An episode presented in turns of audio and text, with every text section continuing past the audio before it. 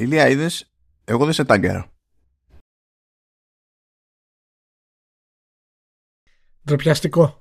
Εγώ απλά έβαλα το αλογάκι της Παναγιάς. Έτσι. Απαράδεκτο, ντροπιαστικό και πέρα από κάθε λογική. Γεια σας, γεια σας. Καλώς ήρθατε στο Vergas Live εκατόν ενενήντα επτά. Λίγες ώρες αφού ενενήντα επτά έγραψα έκανε... στο mail, αποκλείεται. Αποκλείεται. Α, όχι, ενενήντα οκτώ, συγγνώμη. Εντάξει, οκ, okay, κοντεύουμε. Ε, λίγες, ώρες, λίγες ώρες πριν ο Μάνος έχει ποστάρει μια φωτογραφία από ένα λογάκι της Παναγίας ε, στο Facebook. Λέει ότι δεν με τάγκαρε και καλά με σεβάστηκε, αλλά ξέρω ότι μόνο και μόνο το έκανε post ήταν για μένα. Αυτό ήταν ο, ο πρωταρχικός του στόχος. Έτσι, είναι, είναι ό,τι πιο μοχθηρό και απέσιο, εξωγήινα ε, απαράδεκτο μπορεί κάποιος να δει, και παρόλα αυτά παραμένει σαγηνευτικά όμορφο. Θα το, θα το πω, αυτό το παραγνωρίζω. Ε, αν και είναι στην ουσία... Ε, το γνωρίζω, συγγνώμη. Αν και είναι στην, ε, στην ουσία, μάλλον ε, νομίζω θα το ήθελα να είναι οι νέοι εχθροί σε ένα νέο Starcraft. Να, ναι, αυτό ακούγεται λογικό. Αυτό ναι, νομίζω. Εντάξει. Αλλά πω, ναι. τι, τι εκπληκτική αποτυχία αυτό το όνομα όμως. Δηλαδή, αλήθεια. Πραγματικά. Πραγματικά. Καμία επαφή δηλαδή με το concept καθόλου. Ναι. Δεν αλλά... χρειάζεται να συζητήσουμε για άλλο, αλλά είναι μια εικόνα πραγματικά τρομερή, γιατί είναι και, είναι και καλή ανάλυση η εικόνα. Δεν είναι απλά ένα αλογάκι της Παναγίας που είναι θολό ή το έχουν πιάσει τα πετάχτα. Στέκεται, το κρατάει ένα στο χέρι του και πραγματικά δηλαδή. Ε, ναι, εσύ, άμα δεν δεις ε... ότι τα πάντα γύρω-γύρω είναι οδοντοτά, σαν να είναι κάθε, κάθε επιφάνεια να είναι μαχαίρι απαράδε... του Ράμπο. Απαράδεκτο. Πραγματικά, να σου πω κάτι, θα πλήρωνα μόνο και μόνο να δω το, το evolution ε, διάγραμμά του. Από πού ξεκίνησε και πώς κατέληξε εκεί. Να δούμε πού πήγε στραβά η φάση, βράδερφε. Να δούμε πού χάλασε, πού μπερδεύτηκε, πού έκανε. Λοιπόν, ελπίζω να είστε όλοι καλά. Λοιπόν, φιλιά πολλά. Έχουμε μια ε, εβδομάδα ωραία. Ε, δεν είχαμε πολλά γεγονότα. Ε, μάλλον τα βασικά ήταν βέβαια, είχαμε τις παρουσιάσεις της Microsoft. Έχουμε την ε, παρουσίαση γενικότερα από την τζι ντι σι που έχει να κάνει με την έρευνα στη βιομηχανία. Ε, πολύ ενδιαφέροντα πράγματα δηλαδή θα, θα μας παρουσιάσει ο Μάλλος ε, γενικά για το τι έχει συμβεί το τελευταίο καιρό, και κατά τα άλλα δεν είχαμε πολλές συγκεκριμένες συζητήσεις, μία-δύο είχαμε, οπότε το podcast θα είναι αρκετά ε, στιβαρό πιστεύω ε, σε θέματα ανάλυσης και, και έρευνας. Ναι. Πήγε σχετικά χαλαρά αυτή η εβδομάδα, πιστεύω ότι φταίει ε, η... Το, η αλλαγή σε ελληνιακού έτους τέλος πάντων, η σε ελληνιακή πρωτοχρονιά δεν ξέρω, δεν, whatever, αυτό νομίζω ότι έπεφτε στις αρχές αυτές της εβδομάδας, οπότε μάλλον έπαιξε ένα bird away εκεί πέρα or something. Anyway, ε, για άλλη μια φορά με την υποστήριξη της Leap ως συνήθως πηγαίνουμε λοιπόν vertical slash εκατόν ενενήντα οκτώ, είμαστε, σε, σε δύο φτάνουμε τα διακόσια, δεν έχουμε σκεφτεί τίποτα αλλά τέλος πάντων θα δούμε τι θα γίνουν αυτά, πάμε πολύ καλά. Ε, θα, πριν έτσι πάμε στα, στα περίπου ζουμερά τέλος πάντων ε, να κάνω έτσι μια γρήγορη αναφορά στο Global Game Jam.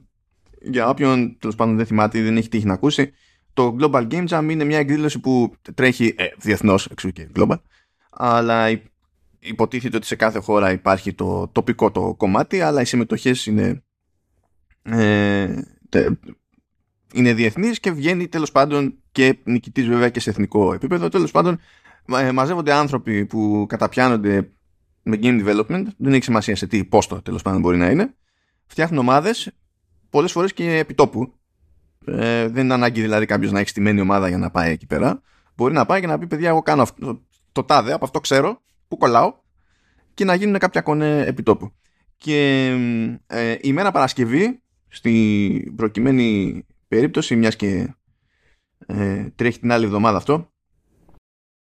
Ε, στην προκειμένη λοιπόν τρεις Φεβρουαρίου ανακοινώνει το θέμα, απογευματάκι αυτό συνήθως, και ανακοινώνεται το, το θέμα, κεντρική ιδέα ε, διεθνώς ε, σε όλους ταυτόχρονα.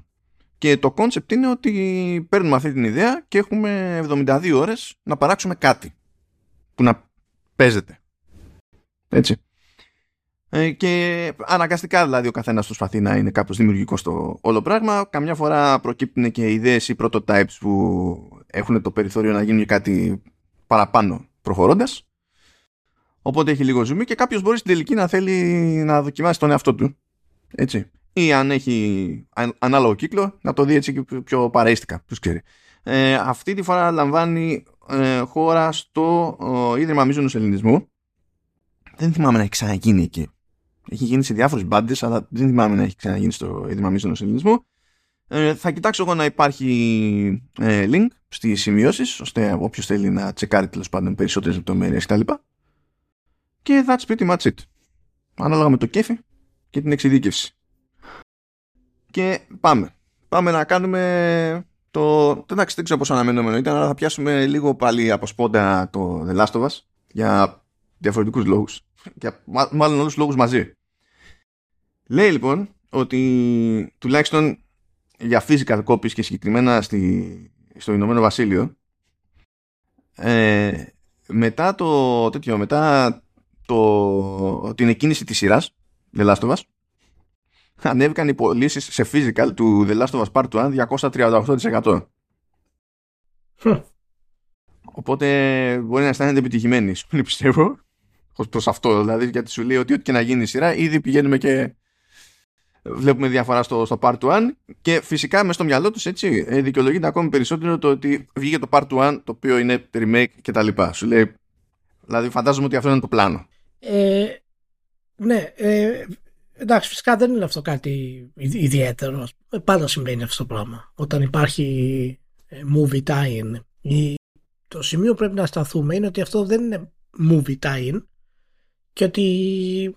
είναι game tie-in στην πραγματικότητα. Είναι από την ανάποδη. Είναι, είναι, ακριβώς, ακριβώς. Οπότε έχει, έχει την πρωτιά του υπό αυτή την έννοια. Και έχει πολύ ενδιαφέρον να δούμε ε, αυτές οι πωλήσεις σε τι θα μεταφραστούν στο mm. Mm. για τη Sony. Δηλαδή αν θα δημιουργήσει, αν θα φέρει νέους gamers, τι, ποιοι, ποιοι gamers είναι αυτοί του PlayStation που δεν είχαν παίξει το Last of Us. Φυσικά και υπάρχουν ε, ε, δεκάδες εκατομμύρια περισσότεροι από αυτούς που το έπαιξαν, εννοείται.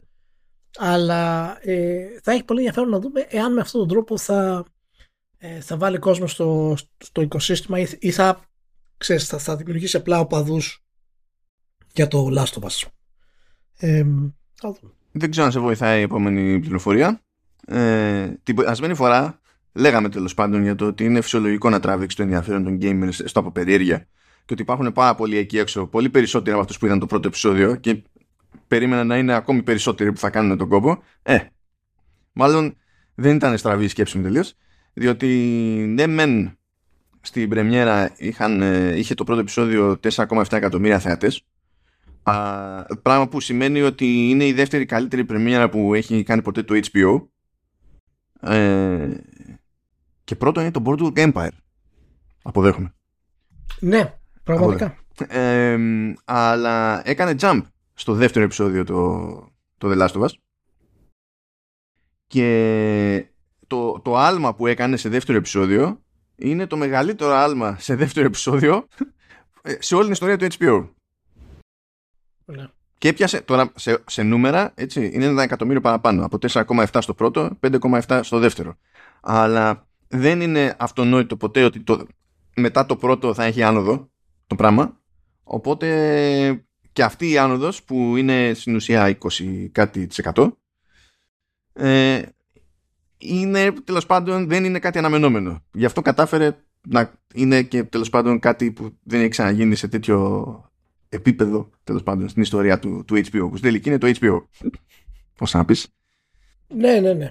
Ε, πολύ μεγάλη πιθανότητα βέβαια να πάρει δεύτερη σεζόν, δεν το συζητάμε ε, αυτό. Δεν είναι ακόμα σίγουρο για μένα, αλλά είναι, είναι πολύ πιθανό πλέον. Κυρίως γιατί δεν ξέρω, η, η δεύτερη σεζόν δεν μεταφέρεται εύκολα σε, σε παιχνίδι. Είναι, είναι, είναι πολύ πιο gaming το story στο στυλ από ότι το πρώτο Last of Us. Ε, θα δούμε. Ε, το είδα και το δεύτερο επεισόδιο φυσικά. Ε, πολύ καλή η μεταφορά των, των Clickers. Ναι, ναι. Ε, δεν θα μπούμε σε ιδιαίτερα spoilers φυσικά, αλλά ήταν καλή η μεταφορά των, των Clickers. Ε, η αλήθεια είναι ότι ακόμα δεν έχω τρελαθεί. Δεν με έχει συνεπάρει, ας πούμε, σε μεγάλο βαθμό. Ε, το απολαμβάνω όμως γιατί είναι μια καλογυρισμένη σειρά. Ε, ε, δεν ξέρω τώρα. Ξέρεις τι αρχές και με ενοχλεί λιγάκι. Yeah, ότι με, μένει πάρα πολύ πιστό στα σεκάνς του παιχνιδιού. Ναι, αυτό νομίζω ότι ισχύει γενικά. Ναι, ιδιαίτερα ας πούμε η φάση με τους Clickers ήταν λες και ήταν το παιχνίδι ας πούμε σε, ε, σε μεταφορά απευθείας, το οποίο ναι μεν οκ, okay, αλλά νομίζω ότι περιορίζει πολύ τη σκηνοθετική χρειά που θα μπορούσε να δώσει το, το show ε, αν ήταν από μόνο του. Βέβαια ε, λένε όλοι ότι από το τρίτο επεισόδιο και μετά ανεβαίνει πάρα πολύ και καλά. Ψάχνετε πολύ περισσότερο. Ε, είναι συγκεκριμένα το τρίτο επεισόδιο. Είναι από ό,τι έχω τόσο ακούσει τους ίδιους να λένε ότι είναι άλλη φάση. Γιατί είναι εκεί που σκάει ο, ο Νίκ Όφερμαν ως Bill και ναι. Ότι όλο το ναι. επεισόδιο στην ουσία είναι περίπου για την μπάρτη του. Κάτι το οποίο προφανώς ναι. στο παιχνίδι δεν ισχύει. Εντάξει, οκ. Okay. Όχι, όχι, όχι. Αλλά ναι, αυτό είναι μια από τις πάνω από τις στιγμές, γι' αυτό λένε από τις στιγμές που γυρίζει πάρα πολύ. Mm. Ε, Αλλά ναι, όχι, ήταν καλά. Εντάξει, ήταν πολύ ε, ε, καλή προσέγγιση γενικά και, στη, και στην τες. Εντάξει, το, το τέλος του story της ήταν λίγο περίεργο ε, σε σχέση με το παιχνίδι. Ε, οπότε νομίζω ότι η σειρά πάει, πάει καλά. Πάει καλά. Ε, ναι, οκ. Okay. Εγώ τι να πω. Εγώ απλά θα πω ανατόρου. Για, γιατί πάντα λέω Ανατόρβη. Είναι μία από τις αδυναμίες μου, τέλος πάντων. Εντάξει, δεν είναι και Λάγκερθα, αλλά είναι μία από τις αδυναμίες. Όχι, δεν είναι Λάγκερθα, ναι. Εντάξει, okay. Αλλά ναι, είναι, είναι δυνατή. Α, λοιπόν, ένα παράπλευρο. Γιατί τώρα δεν. Τι, τι να το κάνεις αυτό το ξεχώρο θέμα, τέλος πάντων το βάλα εδώ πέρα. Ε, απλά να χώσω και μια δήλωση του Druckmann που λέει ότι τέλος πάντων ως Naughty Dog ότι έχουμε αφήσει πίσω μας το, το Uncharted και ένιωσα. Ένα, ένα κύμα έτσι ε, κλαθμού και οδυρμού από τα social media. Όχι τίποτα άλλο. Είναι και από τις λίγες. Δηλαδή έσκασε άνθρωπος συγκεκριμένα να μου κλαφτεί για αυτό το πράγμα. Και εντάξει, ξέρω εγώ πόσο ακόμα να πήγαινε. Και που βγήκε τέταρτο και, και spin-off κιόλας το, το Lost Legacy. Γιατί Naughty Dog περίεργο ήταν. Δεν ήταν, δεν ήταν προβλεπέ ότι θα γίνει, θα γίνει όλο αυτό. Και τώρα στο The Last of Us, ας πούμε, που έχει πει ο Druckmann ότι εντάξει, άμα βγάλουμε κάποια άκρη, ξέρω εγώ, στο story, δεν αποκλείουμε το Part τρία σαν ενδεχόμενο. Μπορεί ναι, μπορεί όχι. Οπότε δεν, είμαστε, δεν είναι ότι το έχουμε πάρει απόφαση από τώρα ντε και καλά ότι με καμία κυβέρνηση. Έτσι κι αλλιώς υποτίθεται ότι φτιάχνουν το multiplayer spin-off. Που θα δούμε τι θα παιχτεί αυτό. Φαντάζομαι θα δείξουν περισσότερα.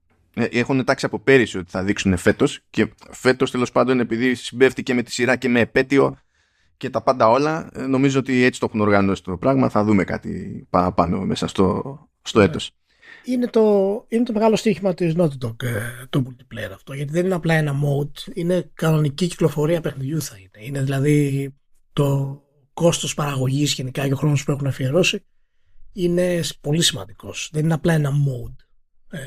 Το έχει δηλώσει βέβαια και η Naughty Dog ε, αυτό. Το τι σημαίνει θα το δούμε, αλλά είμαι σίγουρος ότι είναι από τις πρώτες κινήσεις της Sony που λέει στην Naughty Dog να δεις, θα σου δώσουμε την ελευθερία να κάνεις ό,τι γουστάρεις, αλλά πρέπει να φέρεις τα χρήματα.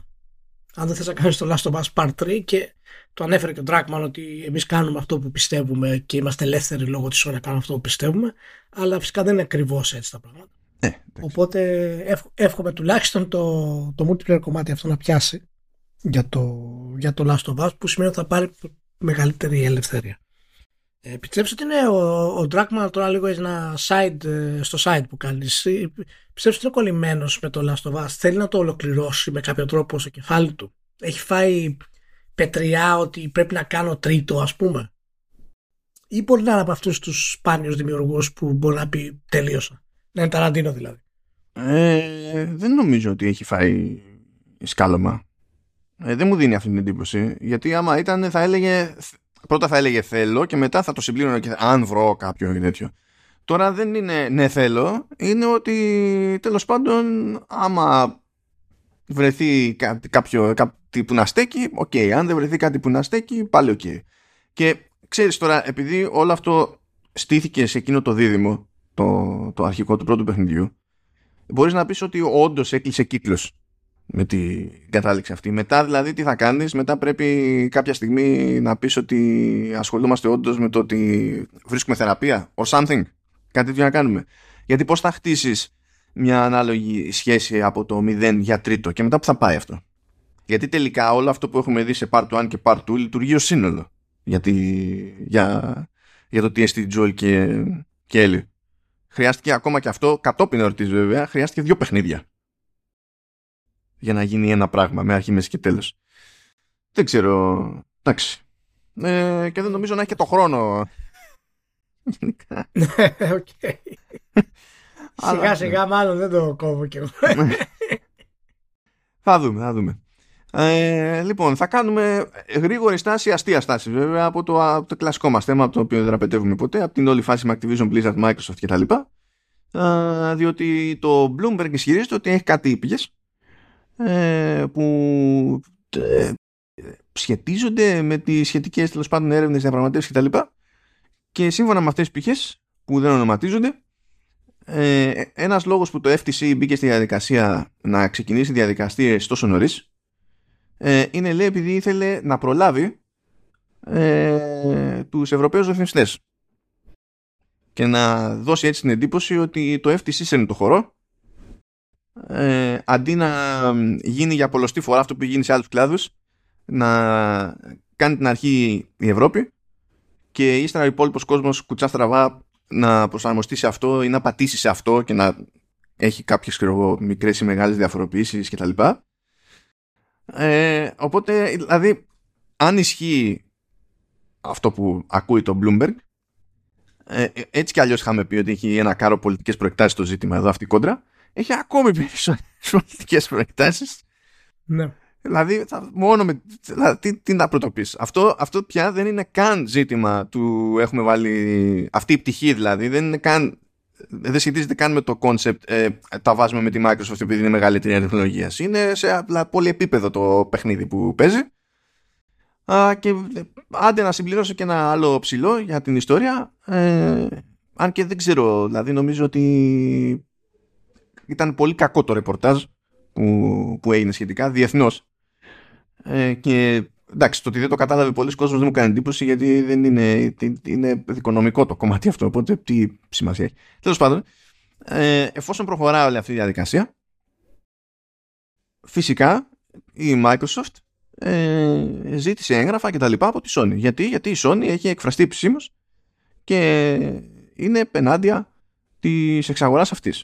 Και μόνο που μπήκε στην διαδικασία και πήρε αυτή τη θέση η Sony, σημαίνει ότι άνοιξε τον εαυτό της σε, σε κλήτευση.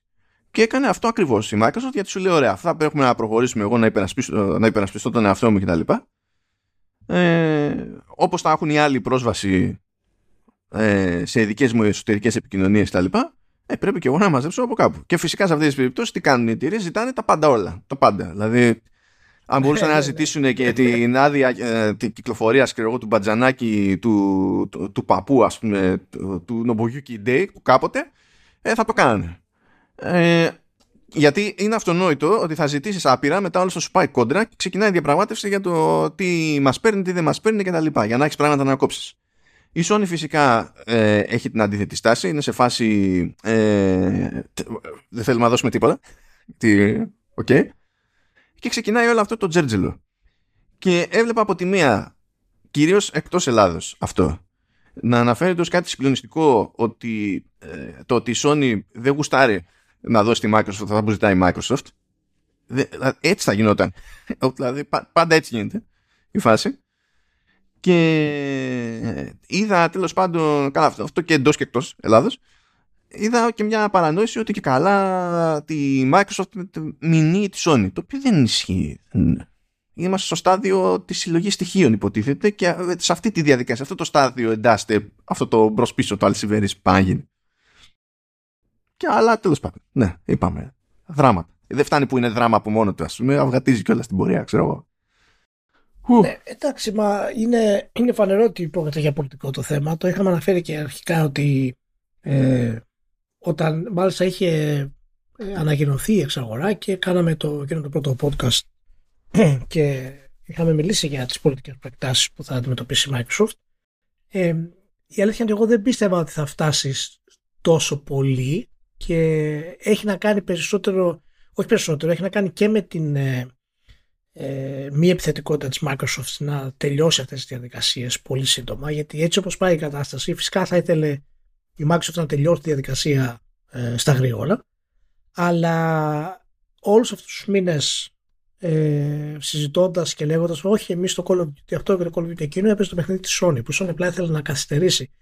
Να πούμε ότι δεν υπάρχουν μέχρι στιγμής επαρκώς στοιχεία για να σταματηθεί να κοπεί η εξαγορά, και γιατί η εξαγορά αυτή είναι από αυτές που λέμε στην ουσία κάθετες εξαγορές, οι vertical εξαγορές. Είναι όταν μια εταιρεία αγοράζει μια άλλη εταιρεία στον ίδιο χώρο που δεν είναι ε, άμεσος ανταγωνιστής, και αυτές πολύ σπάνια σταματιόνται. Νομίζω δεν έχει ξαναγίνει να είναι σε κάθετη εξαγορά. Στο εφ τι σι, ε, να... από εφ τι σι ειδικά, ε, πόσο κατάλαβα και εγώ, όχι. Ναι. Είναι απίθανο. Αν ήταν οριζόντια εξαγορά, ναι, αν η Microsoft αγόρασε τη Sony, ναι, εκεί θα υπήρχε μεγάλο πρόβλημα. Αυτό θα ήταν. Οπότε θα έχει ενδιαφέρον να δούμε μέχρι πού θα φτάσει το πολιτικό παιχνίδι, και είναι σε κίνδυνο η Microsoft αυτή τη στιγμή. Δεν είναι ακόμα σε κίνδυνο σημαντικό ε, για την εξαγορά, αλλά μάλλον όσο μπλέκει η κατάσταση, περιπλέκονται τα πράγματα, τόσο, τόσο πιο πολύ χρόνο θα, θα πάρει γενικά, και τόσο πιο πολύ, ξέρεις, δυσκολεύεται η Microsoft να στήσει την όλη στρατηγική στη νέα γενιά. Είναι και τσάμπα το πανηγύρι τώρα, διότι και με αυτό που έκανε το εφ τι σι, αν όντως κινήθηκε νωρίτερα γι' αυτό, δεν αλλάζει το ότι πάλι η Ευρώπη θα προλάβει. Γιατί η Ευρώπη, δηλαδή όχι, και, όχι. και το Ηνωμένο Βασίλειο, αλλά και η, και η Ευρωπαϊκή Επιτροπή ε, θα κινηθούν νωρίτερα, και η Ευρωπαϊκή Επιτροπή νομίζω ότι θα δώσει με τη μία προτάσεις, δηλαδή, ότι, δηλαδή κάνε αυτά και μετά είμαστε εντάξει. Ενώ από εφ τι σι έχουμε να περιμένουμε καλό καλοκαίρι, ξέρω, για να ξεκινήσει η διαδικασία. Μέχρι τότε οι υπόλοιποι θα έχουν βγάλει, δεν ξέρω τι κάνει, δηλαδή. Αυτό είναι πραγματικά, πρέπει να είναι αυτό που λέμε εδώ πέρα όταν ε, ε, λέει κάτι, λένε κάτι στην Τουρκία για την Ελλάδα και κάτι στην Ελλάδα για την Τουρκία ε, και λέμε ότι είναι για εσωτερική κατανάλωση για να τα ακούμε εμείς μεταξύ μας. Δηλαδή κάπως έτσι πρέπει να είναι λίγο η φάση. Τέλος πάντων, anyway, θα μείνουμε στη Microsoft, διότι έβγαλε και αποτελέσματα τριμήνου. Δεν ξέρω ποιος σοκαρίστηκε από το ότι είχαμε πτώση μεγεθών στο, στο gaming. Και το λέω αυτό διότι η Microsoft στο προηγούμενο τρίμηνο, όταν είχε βγάλει αποτελέσματα από το προηγούμενο τρίμηνο, είχε πει ότι περιμένει πτώση δέκα τοις εκατό μέχρι, ξέρω εγώ, δεκαπέντε, κάπου εκεί. Ε, και στην ουσία κάπου εκεί πέρα κινήθηκε το, το πράγμα. Με, με τι ήταν, νομίζω, με δεκατρία τοις εκατό ε, πτώση. Οπότε τεχνικώς τα πράγματα πήγανε βάση σχεδίου. Δεκατρία τοις εκατό εν μεταξύ πήγε, ήταν το hardware. Ε, κάτω δηλαδή. Ε, ο τζίρος από το gaming γενικά δεκατρία τοις εκατό ε, και από Xbox Content και Services κάτω δώδεκα τοις εκατό. Εξακολουθούν, δηλαδή πάνε μια τάκα εκεί ότι ε, είχαν, ε, εξακολουθεί και ανεβαίνει το Game Pass, αλλά δεν δώσανε νούμερο. Because τσουρέκια. Εντάξει, οκ. Okay. Ε, και πετάξανε και ένα νούμερο εκεί πέρα, το οποίο δεν σημαίνει τίποτα συγκεκριμένο. Λέει ότι monthly active users στο gaming έχουμε εκατόν είκοσι εκατομμύρια για, στο Xbox και καλά. Αλλά δεν εννοούν την κονσόλα, εννοούν και ότι είναι στο πι σι και δεν ξέρω και εγώ τι άλλο. Μπορεί να μετράνε και πράγματα σε mobile που κάνεις κονέ με το Microsoft account. Θα πιάνουν ό,τι μπορούν να πιάσουν σε αυτή την περίπτωση. Ε, η αιτιολογία της εταιρείας ήταν επίσης προβλέψιμη, διότι πολύ απλά πέρσι, στο αντίστοιχο τρίμηνο, είχε Halo Infinite και Forza Horizon πέντε, και φέτος σε αυτό το τρίμηνο είχε το Pentiment.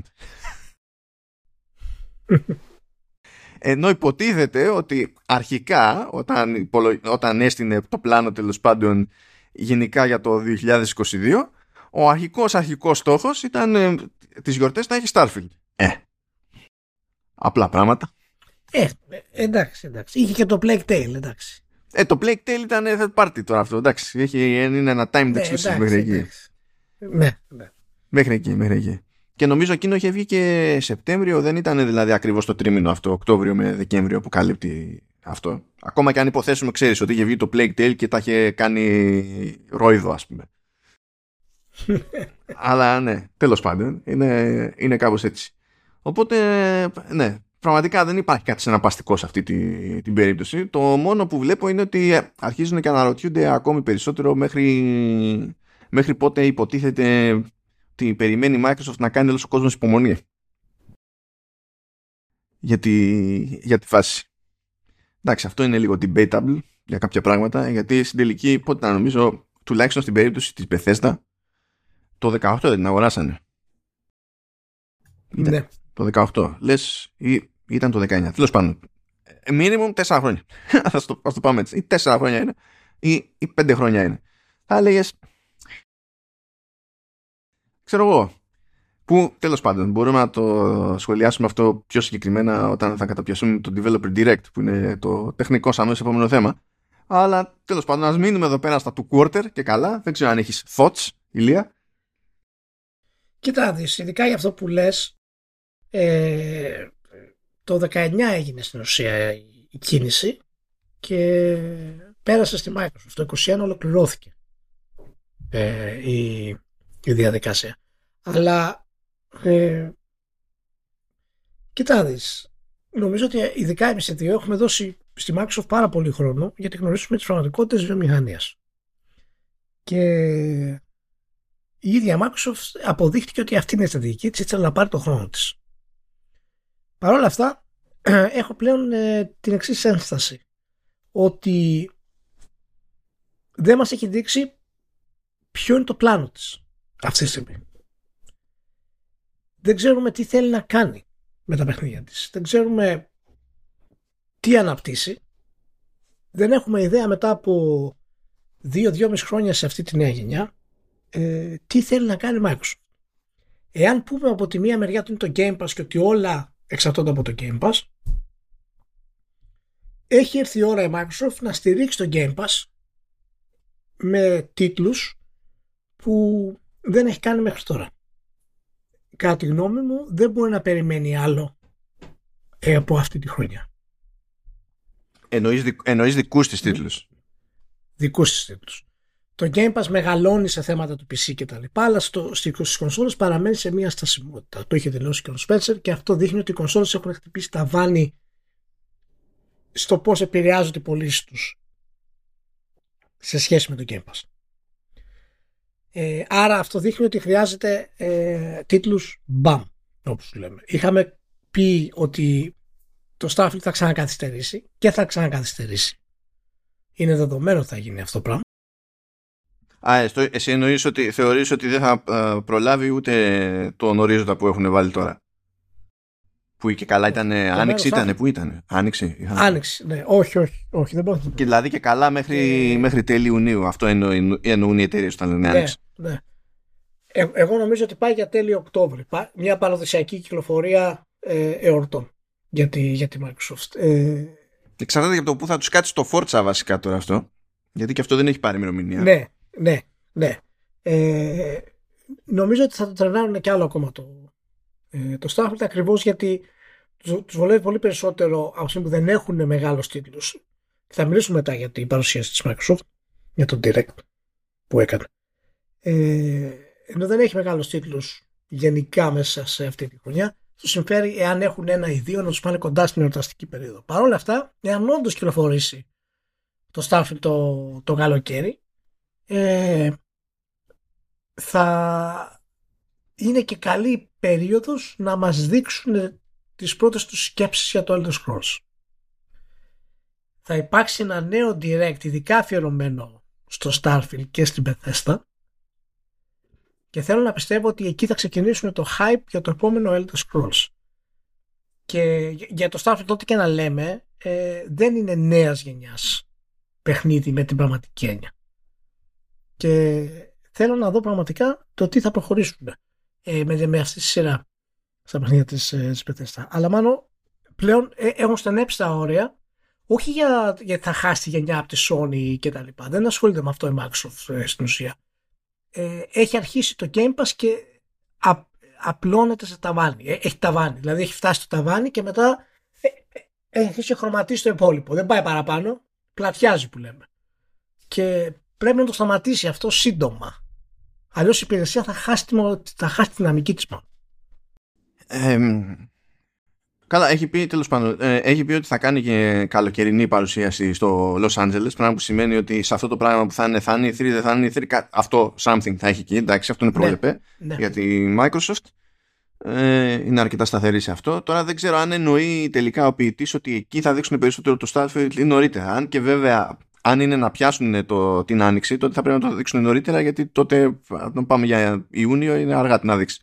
Αλλά τέλος πάντων. Ε, αλλά μου κάνει εντύπωση που πιστεύεις ότι, ξέρεις, μπορεί να μπει στον κόπο να ξεκινήσει το χαϊπάρισμα για το Elder Scrolls. Μου κάνει, μου κάνει εντύπωση. Εμένα θα μου φαινόταν πολύ επικίνδυνο αυτό. Γενικά. Να σου πω κάτι. Για, ναι, νο, νομίζω ότι το να βγάλει αυτή τη στιγμή το Starfield την περίοδο που θα κάνει το μεγάλο της μπαμ στην ι θρι, θα κάψει το παιχνίδι. Δεν, δεν χρειάζεται να το κάνει αυτό το πράγμα. Γι' αυτό εγώ πιστεύω ότι εάν όντως πρέπει να κάνει μεγάλο ε, άνοιγμα, μεγάλες ανακοινώσεις τώρα, η ι θρι είναι από τα καλύτερα σημεία να το κάνει και έτσι αυτόματα δεν μπορεί να το κάνει πάνω στο λανσάρισμα του Starfield. Οπότε το Starfield μπορεί να μεταδεθεί και να πάει τέλειο Οκτώβρη. Όχι παραπέρα. Τέλειο Οκτώβρη. Καλά, ότι πρέπει να βγει φέτος ο κόσμος να χαλάσει, πρέπει να βγει. Δεν είναι. Μετά θα είναι φάση τραγιά λάθος. Ναι, α, αυτό, α, αυτό, είναι, α, αυτό είναι δεδομένο. δεδομένο. Λοιπόν, οκ. Okay. Um, πάντως, μιας και υπάρχει πάντα το ζήτημα με τους συνδρομητές του Game Pass και τα λοιπά, ε, αναρωτιέμαι ποιο είναι το ιδανικό νούμερο που θα ευχαριστούσε, ας πούμε, τη Microsoft σε αριθμό συνδρομητών. Ε, και γιατί το λέω αυτό? Κάπου πέτυχε ε, το, κάπου πήρε το μάτι μου πόσες συνδρομές έχει το Microsoft τριακόσια εξήντα πέντε. Νομίζω ότι ήταν μικρότερο, που, που είναι ξεκάθαρα επιτυχημένο προϊόν, έτσι, δεν το συζητάμε, που είναι εντάξει, ε, και δεν περίμενα με κάτι τέτοιο να είναι ok η Microsoft, να σου πω αλήθεια. Λοιπόν, έχουμε μείνει νομίζω στο, στο Game Pass που είπανε τελευταία φορά πριν από κάνα χρόνο ή κάτι τέτοιο. Έχουμε μείνει ότι ήταν στα είκοσι τρία, στα είκοσι πέντε, που ήταν. Κάπου εκεί δεν ήταν? Ναι. Λοιπόν, το Microsoft τριακόσια εξήντα πέντε, που στην ουσία είναι το Office που πουλάει μόνο του, έτσι, έχει λέει εξήντα τρία κόμμα δύο εκατομμύρια συνδρομές. Που είναι το Office.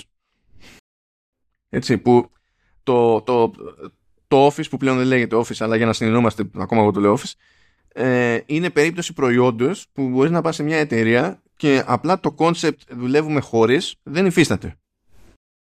Κάτι που δεν ισχύει για καμία υπηρεσία τύπου Game Pass, ξέρω εγώ, τύπου Netflix κτλ. Δεν, είναι, δεν το έχω, δεν λειτουργώ το, δεν μπορώ να λειτουργήσω.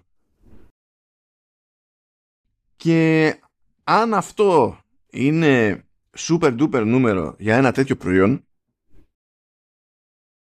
τι νούμερο μπορεί να έχει κατά νου, ας πούμε, η Microsoft για το Game Pass? Δεν ξέρω που να ποντάρω, αλλά να περιμένει παραπάνω από το Office μου φαίνεται χλωμό. Λέμε σε βάθος χρόνου τώρα, έτσι, όχι... Πώς είναι η συνδρομή στο... Ε, νομίζω το ετήσιο είναι ένα εβδομήντα και είναι να ανέβει τώρα. Θα πάει στα ογδόντα και αν το κάνεις... Ε, αν το κάνεις μηνιαίο... είναι νομίζω επτά ευρώ, οκτώ ευρώ, κάτι τέτοιο. Δηλαδή τεχνικώς είναι φθηνότερο, ρε παιδί μου.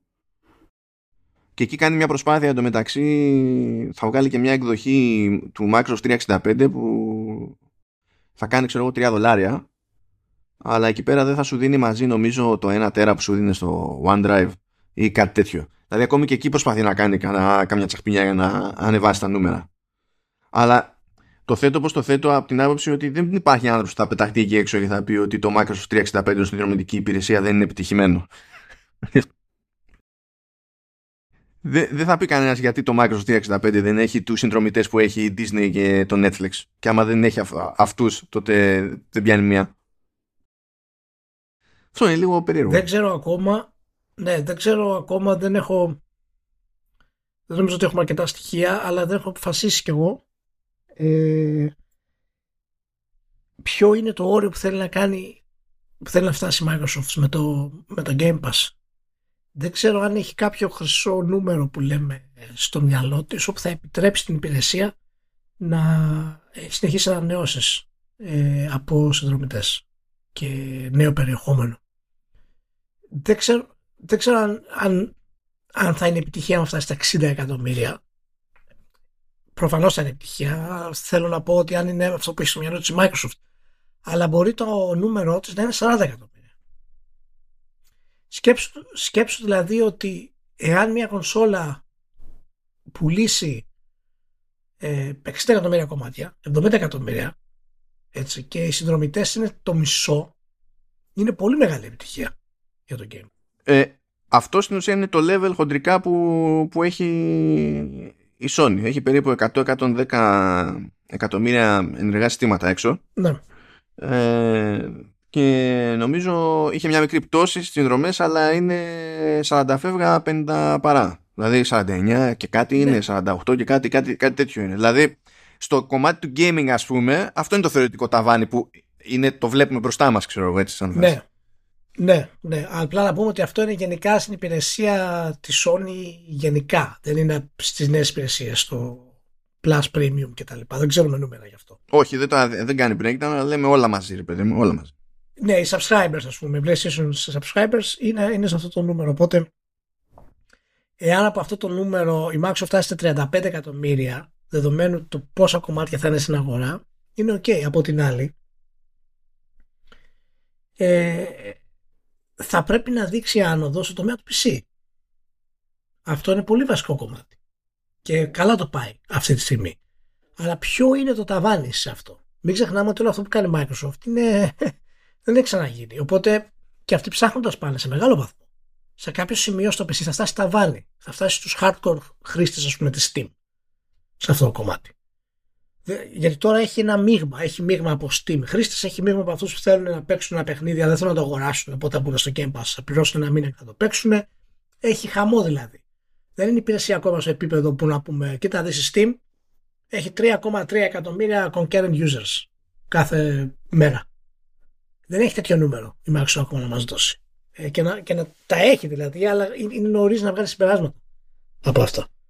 Οπότε, ναι.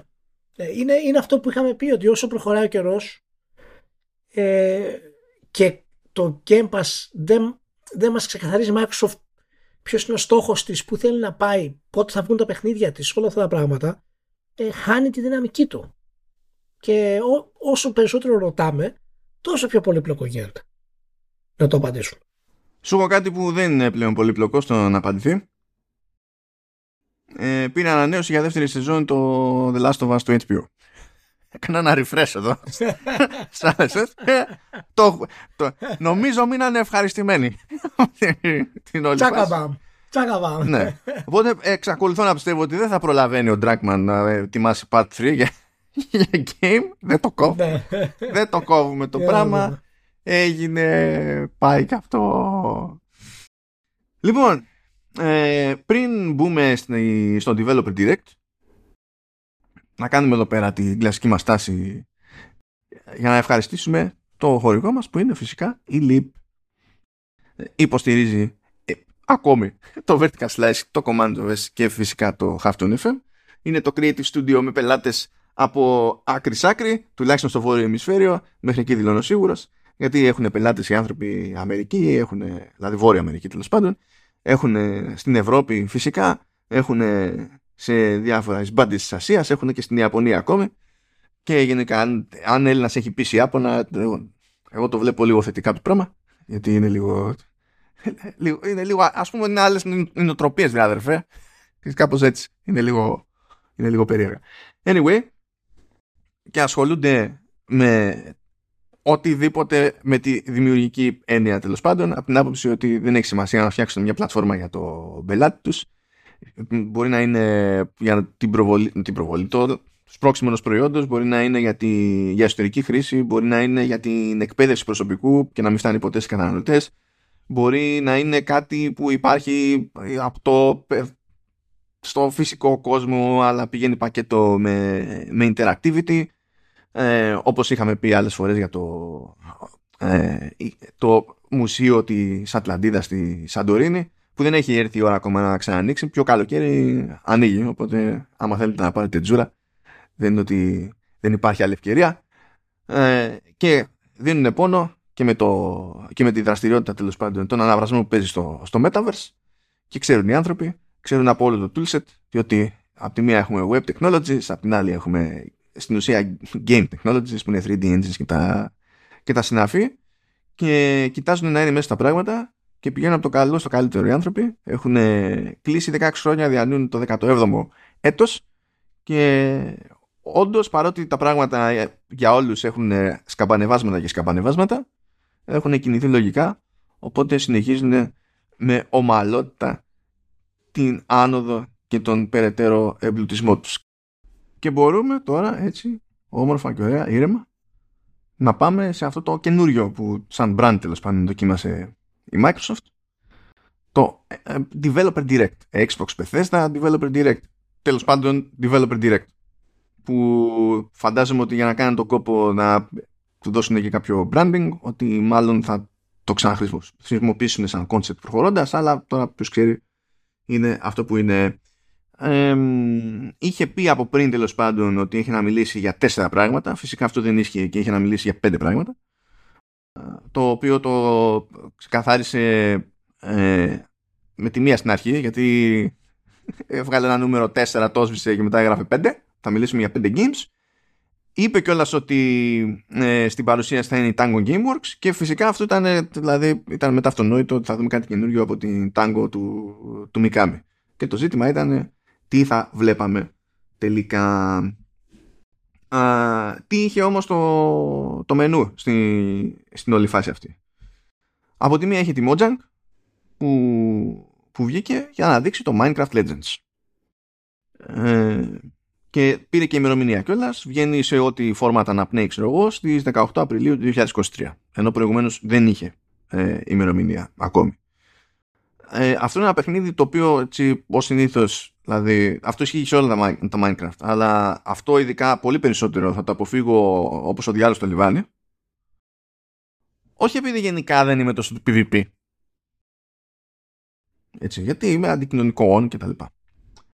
Αλλά όταν μου λες ε, κάτσε και χτίσε βάση και άμυνες, αρχίζω και έχω κάποια προβλήματα, κάποια, κάποια σκαλώματα, και δεν είναι πολύ καλό να, να μπλέξω εγώ με τέτοιο πράγμα, γιατί θα πάθω μεγάλη ζημιά, και το, δηλαδή το, το, ξέρω, το ξέρω.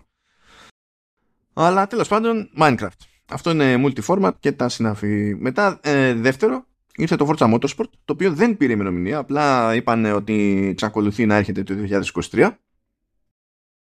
Ε, θα αφήσω τα σχόλια για το, για το Motorsport για, για μετά, γιατί έτσι και τα κάνω τώρα, θα, θα κλατάρω μόνος μου. Α, είχαμε τελικά το Hi-Fi Rush, που είναι ο καινούριος τίτλος της Tango, και μονίμως ζορίζομαι να πω Hi-Fi, όλο το εγκεφαλός μου το γυρίζει σε Wi-Fi. Αλλά και θέλει πάντα προσπάθεια εκεί πέρα. Ε, είναι ε, ένα rhythm action game που δεν είναι αυτό που περιμένεις συνήθως από κάποιος από ομάδα του Mikami, και υποτίθεται ότι το είχε αναλάβει εντός της Gameworks το γκρουπάκι εκείνο που καταπιανόταν με Devil Within, αλλά καμία σχέση με horror. Ε, είναι με κλασική περίπτωση ε, με αισθητική, έτσι, ας το πούμε, cartoon ή cell shading.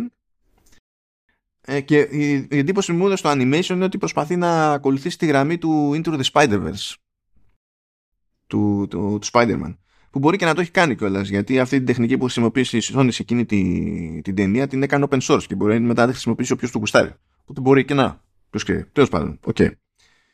ε, αλλά το περίεργο της υπόθεσης ήταν ότι μία που ανακοινώθηκε, μία που βγήκε κατευθείαν. Καλά, εννοείται στο Game Pass, δεν τα ρωτάμε αυτά, είναι παιχνίδι στο οποίο κάνει κουμαντό η Microsoft.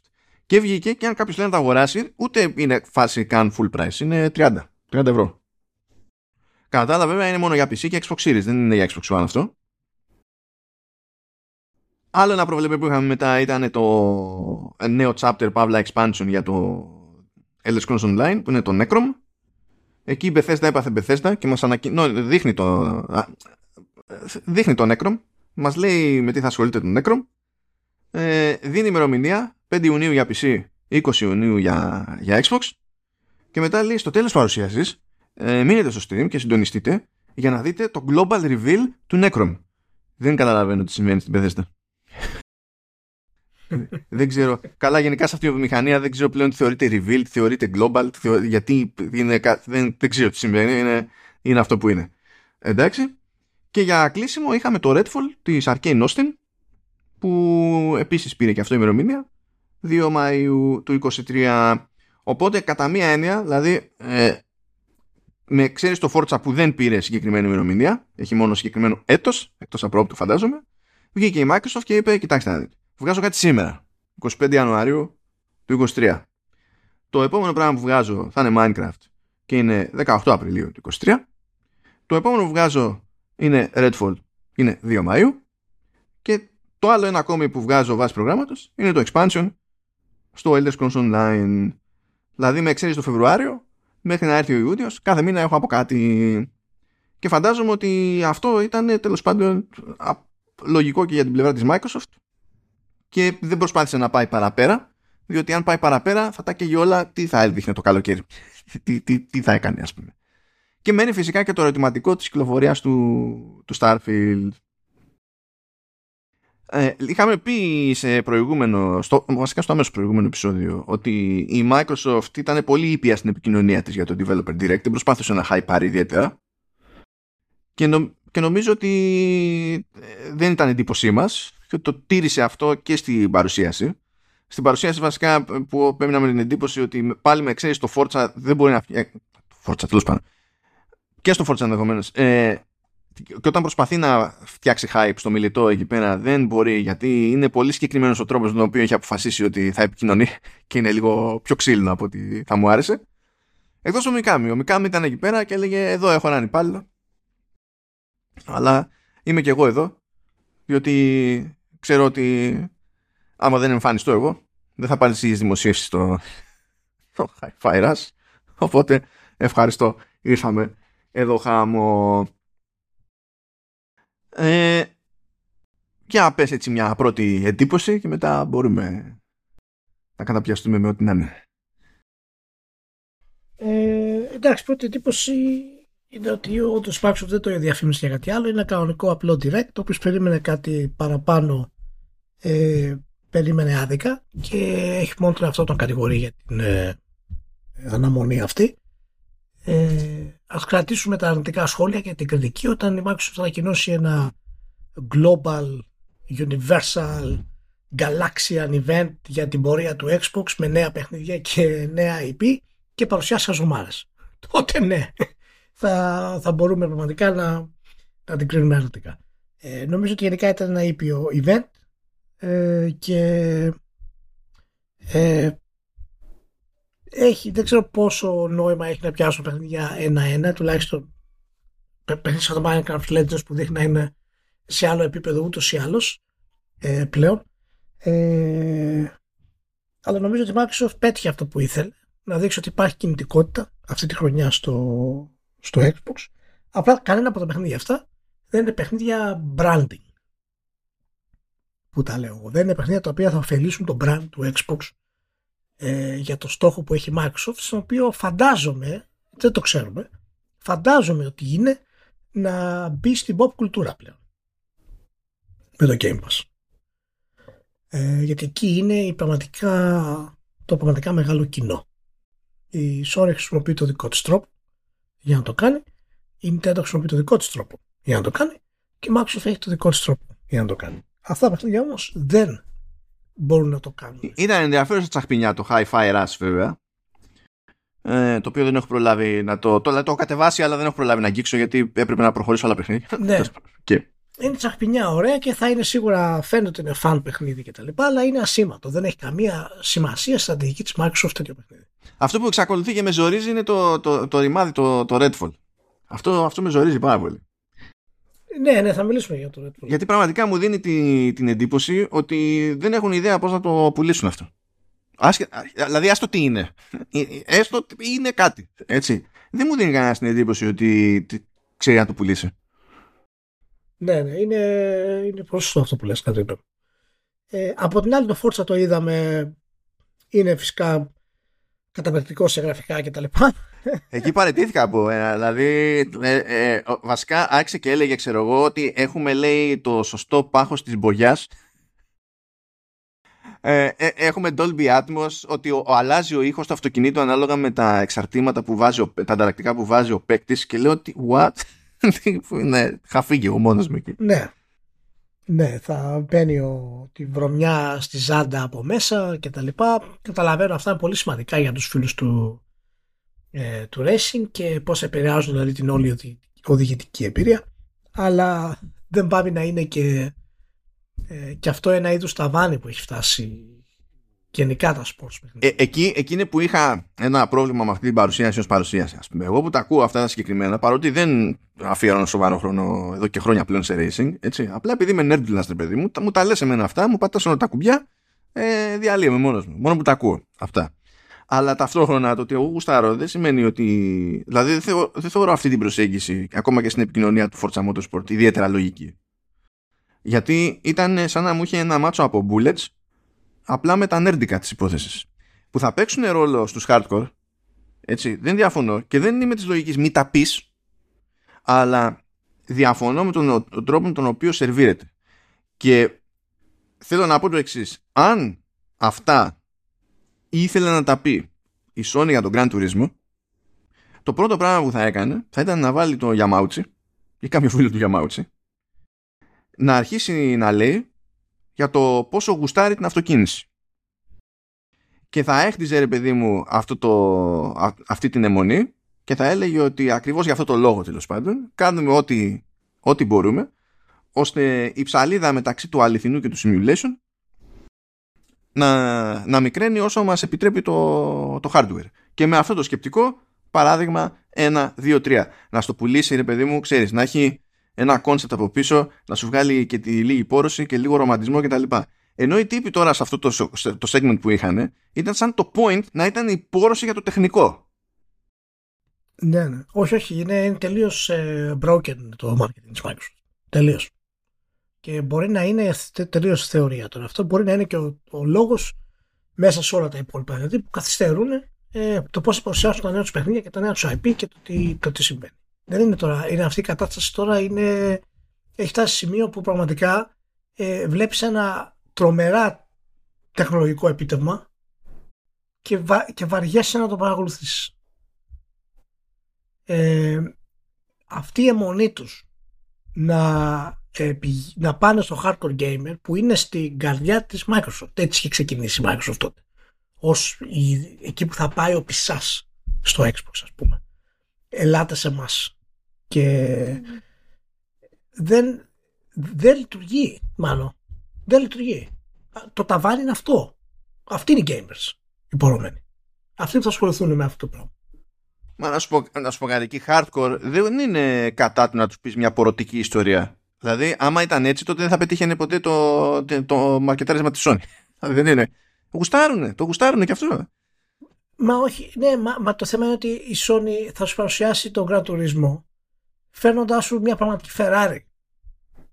Θα παρουσιάσει τον το Gran Turismo φέρνοντάς σου κάποια συνέντευξη με κορυφαίο οδηγό. Δηλαδή θα στο πουλήσει, δεν θα στο παρουσιάσει. Αυτή είναι η μεγάλη διαφορά μεταξύ των δύο. Η Microsoft κάνει παρουσιάσεις, η Sony κάνει πώληση. Και η Microsoft δεν έχει μπει στη διαδικασία να καταλάβει πώς θα το κάνει αυτό το πράγμα. Δηλαδή το να μου δείξεις τώρα, ειδικά στο Forza Motorsport, τους πέντε developers, οι οποίοι να, μην, να, να μιλάνε συνέχεια για τη βρωμιά στη ζάντα και πόσο λεπτομέρεια έχει και όλα. Όχι. Δείξε μου ένα βίντεο το οποίο πραγματικά με κάνει να πιστέψω ότι ισχύει αυτό που λες. Ε, πούλησε το. Αυτό το πράγμα. Και αυτό το πράγμα δεν μπορεί να το κάνει.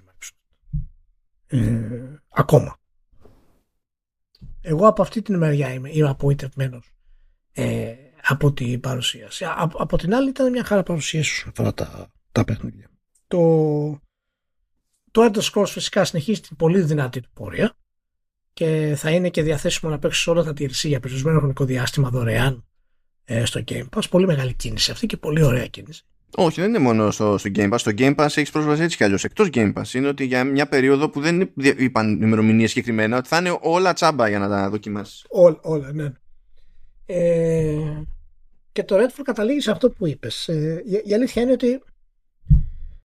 Λοιπόν, το Redfall είναι μια πολύ καλή περίπτωση και ούτε αυτό έχει τη δύναμη να γίνει κάτι διαδροή του Microsoft για την επέκταση του Game Pass, θέλω να πω. Είναι ένα multiplayer παιχνίδι. Φαίνεται από το παραμικρό κομμάτι του σχεδιασμού ότι είναι multiplayer. Είναι φτιαγμένο για co-op, ότι είναι φτιαγμένο για competitive multiplayer αργότερα. Δηλαδή τα skill trees και μόνο να δεις κάποιους και όλα τα builds που μπορεί να κάνεις ε, θυμίζουν αρκετά ε, παιχνίδια τα οποία είναι multiplayer.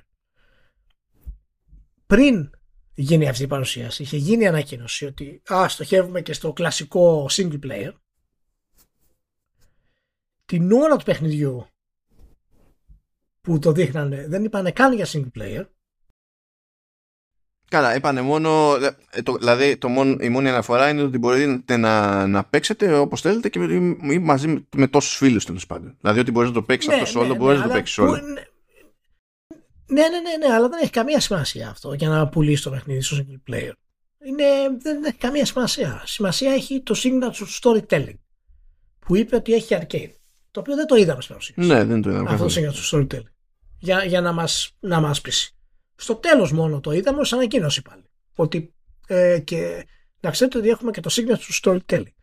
Λοιπόν, αυτό είναι μια ευκαιρία τώρα της Microsoft που επίσης είναι χαμένη αυτή τη στιγμή με την έννοια πια κατά τη διάρκεια της παρουσίασης εμφανίστηκε ο περιβόητος Harvey Smith. Ένας από τους θρυλικούς designers στην ιστορία των video games. Ο οποίος είναι στην Arcane Studios. Και δεν έχει το glamour του Druckmann, γιατί έχει τη Microsoft εδώ πάνω, τον έχει τη Sony ε, και κάνει και άλλου είδους παιχνίδια, αλλά παραμένει μια ιδιοφυΐα η οποία έχει μείνει από εκείνες τις εποχές ακόμα. Για όσους δεν τον ξέρουν, τον Harvey Smith ήταν φυσικά, είχε εργαστεί ακόμα και στο Ultima οκτώ, είναι μέρος της επανάστασης του Immersive Simulation, έχει σκηνοθετήσει ε, τον Deus Ex ε, και πολλούς αργότερα τίτλους, καταλήγοντας ε, στο, στο Prey. Ένα βήμα πάνω από, από ταξιτζής δηλαδή. Ναι, ναι, ναι. Και είναι τώρα, είναι τώρα και, και creative director ε, στο, στο Redfall. Λοιπόν, ο άνθρωπος αυτός μπορεί να πει καλές ιστορίες. Έχει γράψει καλές ιστορίες. Η πιο πρόσφατη δουλειά του στο Prey είναι ε, νομίζω παράδειγμα. Και αυτόν τον άνθρωπο η Microsoft πρέπει να του δώσει χρήματα και να του πει κοίτα να δεις, το Prey το δύο θα σου δώσω budget τριπλ έι που ποτέ κανένας immersive simulation ο τίτλος δεν έχει πάρει τέτοιο budget. Πάρ' το, κάνε το Prey δύο και άλλαξε τους τα φώτα με ένα sci-fi κόσμο. Αυτό μάλλον η Sony θα το έκανε. Η Microsoft θα το κάνει. Η Microsoft έχει αυτό που λέγαμε άλλη φορά ότι ε, έχει αποφασίσει, δηλαδή ωραία σου λέει αγοράζω, αλλά μετά σε αφήνει να λειτουργήσεις πάνω κάτω έτσι όπως έχει μάθει να λειτουργείς. Και είχαμε σχολιάσει κιόλας ότι αυτό βγάζει νόημα κατά περίπτωση, αλλά δεν είναι πάντα εξυπνάδα. Διότι α, δηλαδή, πώς, ας, άμα, άμα το θεωρούσαμε αυτό λογικό ας πούμε στην περίπτωση της Bethesda Game Studios Ε, και άμα την αφήνανε και όντως σχήμα ρε παιδί μου, θα το είχε βγάλει τώρα το Starfield. Πράγμα που σημαίνει ότι θα είχαμε κάτι, κάποιον τραγέλαφο καινούριο τέλος πάντων. Ακόμα και αν από άψη design ήταν τούμπανο. Διότι είναι άχρηστη στο να λανσάρουν. Είναι άχρηστη. Παραδοσιακά, εδώ πήγε πάρα πολλά χρόνια. Είναι άχρηστη στο να λανσάρουν. Και καταλαβαίνω τώρα το Redfall ότι έχει πει ότι είναι το πιο πολύπλοκο παιχνίδι που έχουν βγάλει ως Arcane και τα λοιπά. Και οκ. Okay, δεκτό. Ε, δεκτό. Ε, αλλά αυτή τη στιγμή σου ανήκει αυτός ο άνθρωπος. Ανήκει το όραμά του, η ικανότητά του. Έτσι. Και έχεις και άλλους τέτοιους ανθρώπους. Ε, δημιούργησε τους star designers όπως σου κάνει η Sony. Δώσεις όμως τη δυνατότητα να βγάλουν κάτι το οποίο ε, θα βοηθήσει και σένα ως εταιρεία να πετύχεις τους στόχους. Γιατί αν τώρα πει ότι ορίστε θα βγει το Prey το δύο και έχει το budget του Prey του ένα, εκεί εγώ θα απογοητευτώ πάρα πολύ. Πάρα πολύ. Και αυτό είναι από τα προβλήματα που έχει και η Arcane. Έτσι. Η Arcane είναι πάντα στο επίπεδο του double A. Ποτέ δεν έχει κάνει το άλμα. Έχει πάρει τα βραβεία της και τις διακρίσεις της, παρά το άθλιο έι άι που δεν έχει κάνει καμία εξέλιξη στην ουσία όλα αυτά τα χρόνια. Αλλά αυτό τώρα δεν είναι και φοβερό μειονέκτημα να σου το πω, γιατί κανένας δεν έχει κάνει.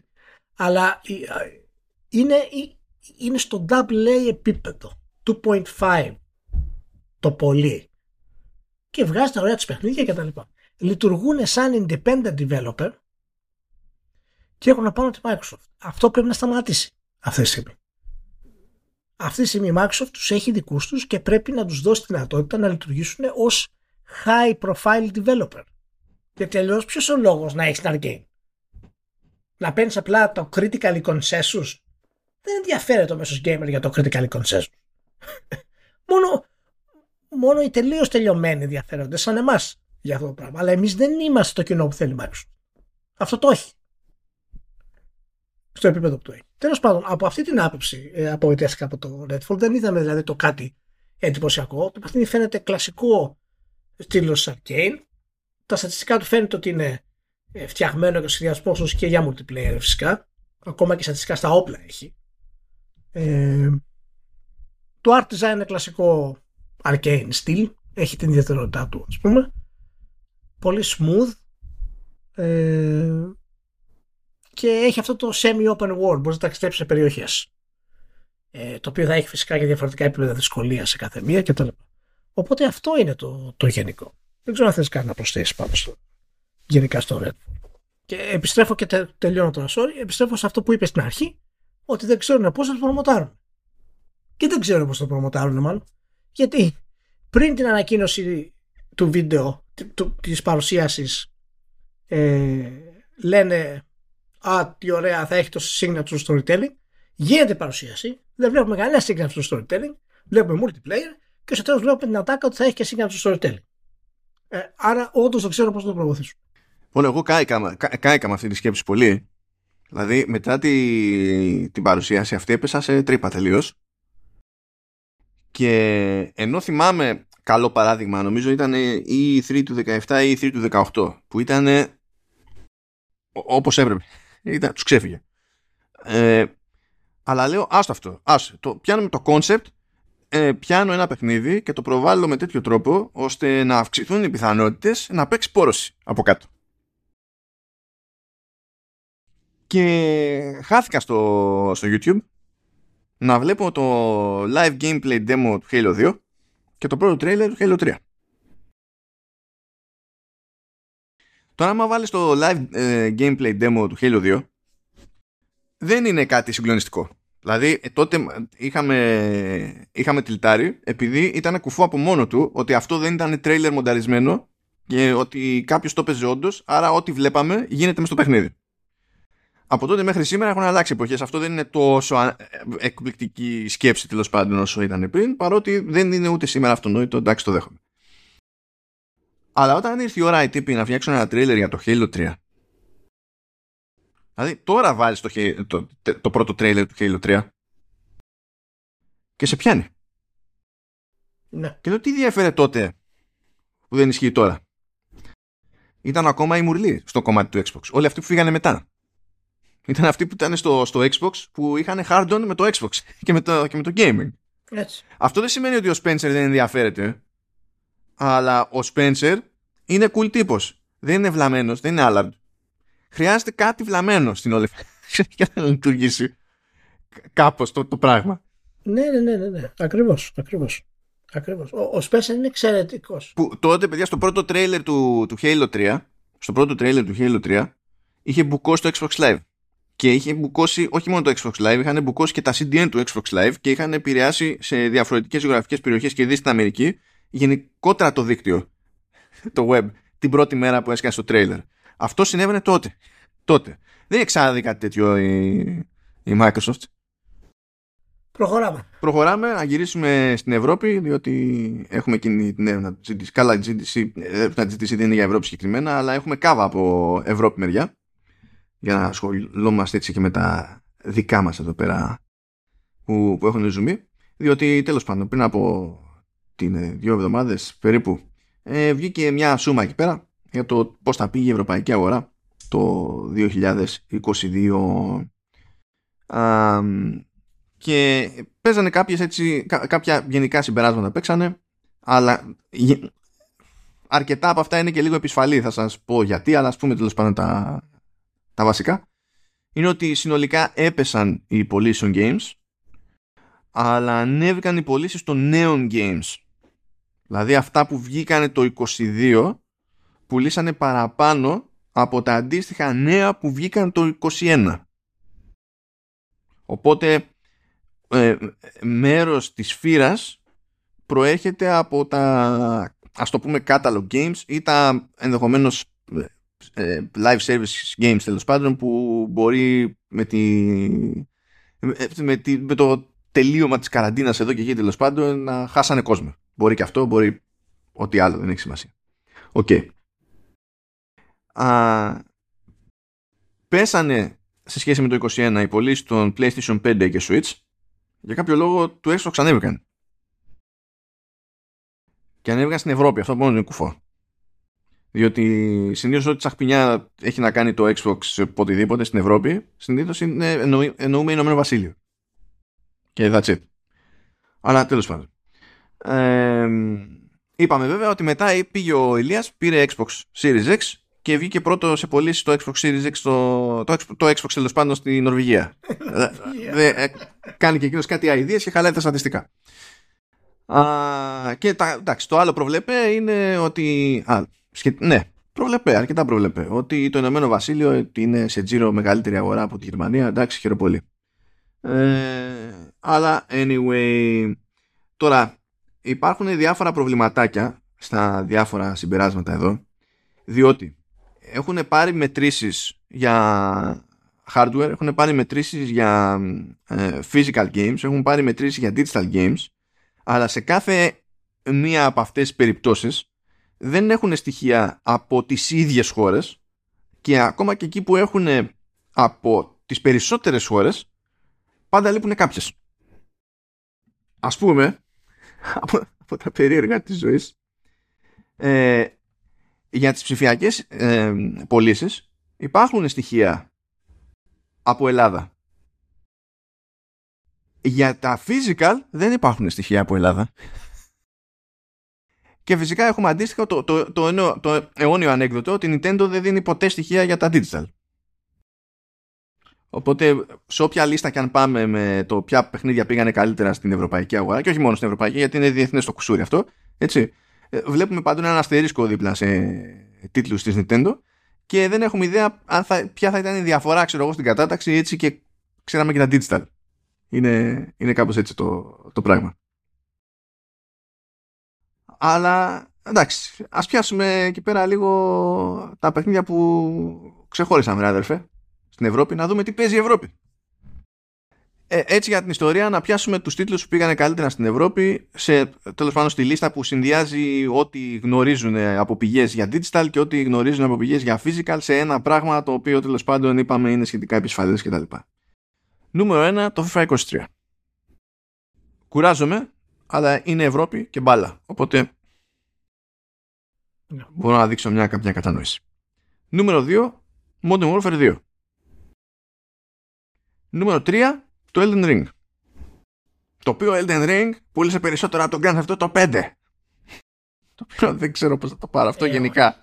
Ε, όχι. Ε, όχι. Που το Grand Theft Auto πέντε είναι στην τέταρτη θέση και το έξτρα αστείο είναι ότι στην πέμπτη θέση είναι το FIFA είκοσι δύο. Εντάξει. Δεν υπάρχει ούτε ένας τίτλος στη Nintendo στην πρώτη πεντάδα, διότι υπάρχει ακριβώς από κάτω. Δηλαδή το, στο νούμερο έξι, ξέρω εγώ, είναι το Pokemon Legends Arceus, αλλά είπαμε ότι είναι χωρίς τα digital, οπότε ποιος ξέρει. Ναι. Πραγματικά, δηλαδή ποιος ξέρει.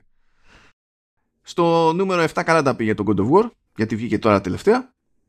Μετά Lego Star Wars The Skywalker Saga. Περίμενες εσύ ότι ήταν top δέκα? Ε, η αλήθεια είναι ότι Δηλαδή πήγε καλά, το ξέρω. Αλλά δεν περίμενα έτσι. Δεν νομίζω ότι το περίμενα, αλλά, αλλά είναι εξαιρετικό. Απλά δεν πάμε να το παίξουμε παιδιά. Πρέπει να είσαι ενήλικας. Μα γιατί? Μα γιατί. Είναι δηλαδή μια τελείως άθλια κατάσταση σε αυτό το κομμάτι. Έχει τόσα πολλά συστήματα που δεν μπορεί να το παίξεις με εφτά οκτώ χρόνια παιδιά. Είναι δυνατό. Ε... Και κλείνει το top και... δέκα με Horizon και... και... Α, συγγνώμη, ναι, πες. Ναι, ναι, όχι, όχι αυτό. Και, και επίσης έχει, έχει κάθετο split screen. Wow. Το οποίο είναι ό,τι χειρότερο. Ό,τι χειρότερο. Λοιπόν, τέλος πάντων, προχωράμε. Okay. Και για να κλείσει το top δέκα, έχει Horizon Forbidden West και Gran Turismo επτά. Δηλαδή, ασχέτως timing, δηλαδή ακόμα και τον God of War που βγήκε αργά μέσα στο έτος, έτσι πρόλαβε. Ε, τα, δηλαδή αυτά που πρόλαβε και έβγαλε η Sony μέσα στο έτος, ε, μπήκαν ε, top δέκα Ευρώπη. Οπότε δεν νομίζω να έχει παράπονο. Εντάξει, στην ουσία δεν έχει αλλάξει τίποτα. Μάλιστα. Είναι όλα τα ίδια, δηλαδή πιο, το, το πιο κουφή, τέλος πάντων, το πιο κουφό entry εδώ μπορεί να είναι το The Skywalker Saga. Γιατί εγώ είχα την εντύπωση πλέον ότι δεν την παλεύουν άλλο τα Lego Games. Τέλος πάντων. Anyway. Είναι top είκοσι ακόμη το, το Valhalla, ε, απίστευτο. Α, ωραίο. Απίστευτο. Ακόμα και αυτό μου φαίνεται απίστευτο. Να δείτε τι να πω. Τέλος πάντων. Α, πάμε όμως εκεί πέρα στην έρευνα του τζι ντι σι, γιατί έχει πιο, πιο ζουμί εδώ πέρα.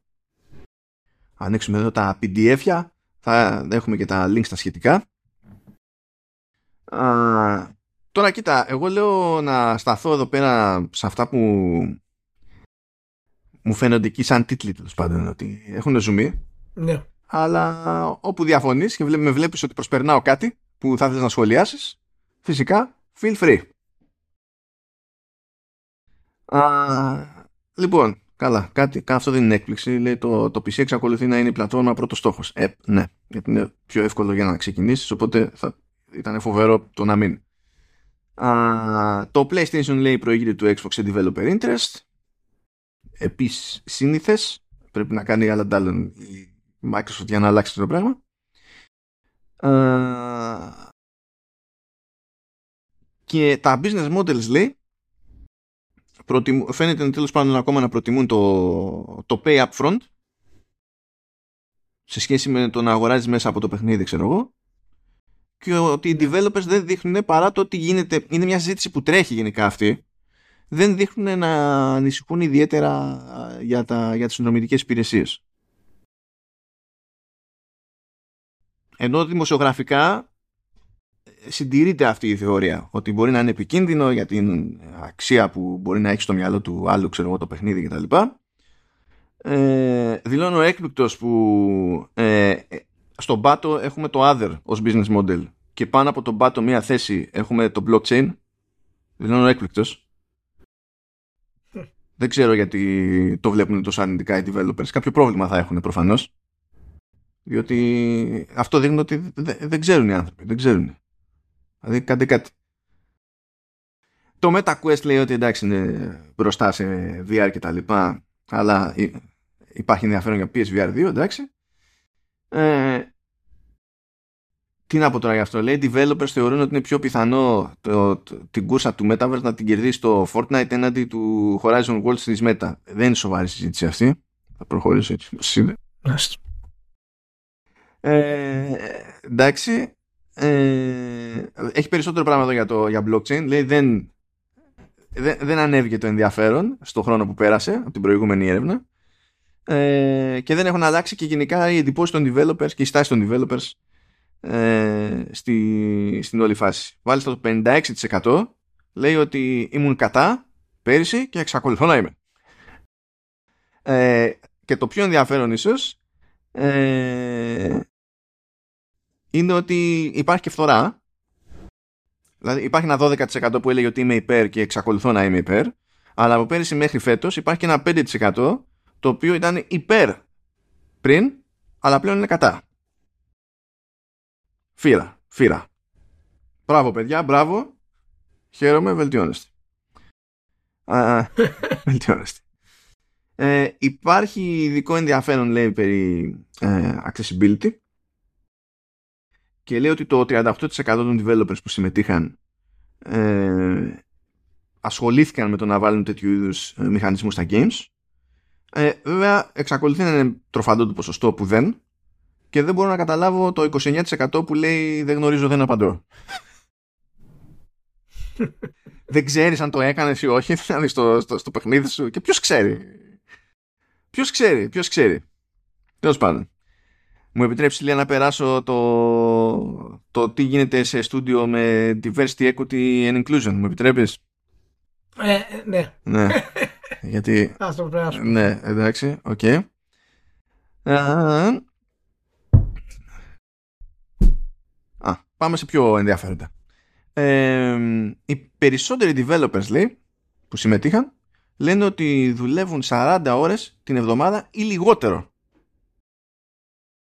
Και ε, από εκεί και πέρα, το ότι θα πάνε και θα δουλέψουν παραπάνω ώρες είναι, λέει, πίεση, τέλος πάντων, που συχνότερα επιβάλλουν οι ίδιοι στον εαυτό τους. Πώς φαίνεται αυτό? Για ξαναπες αυτό. Η πλειοψηφία των developers δουλεύει μέχρι σαράντα ώρες την εβδομάδα. Μέχρι. Όχι πάνω από σαράντα ώρες την εβδομάδα. Δηλαδή κλασικό, maximum κλασικό οκτάωρο. Αυτό. Και από εκεί και πέρα λέει ότι τις περισσότερες φορές που θα δουλέψουν έξτρα είναι επειδή αυτοί το παίρνουν πατριωτικά. Μάλιστα. Εντάξει. Ε, ναι. Είναι, είναι, εντάξει, είναι το σημείο που, στο οποίο βασίζεται όλες, όλες οι εταιρείες, επειδή είναι τόσο φοβερή δουλειά το να είσαι game developer. έχουν, έχουν πιστεί οι εργαζόμενοι ότι το παίρνουν πατριωτικά για να, ξέρεις, να βγάλουν κάτι σημαντικό αυτό το πράγμα, και το παίρνουν πατριωτικά συνέχεια. Δεν είναι ότι μία φορά το πήραν πατριωτικά. Ναι, κοίτα, όμως σου λέει ότι πάνω από εξήντα ώρες, λέει, είπε το τέσσερα τοις εκατό ότι δούλεψε. Ε, ε, αν βάλω και τα δύο μαζί τους, πάνω να πιάσω το διάστημα από πενήντα μέχρι εξήντα ώρες, είναι έξι τοις εκατό.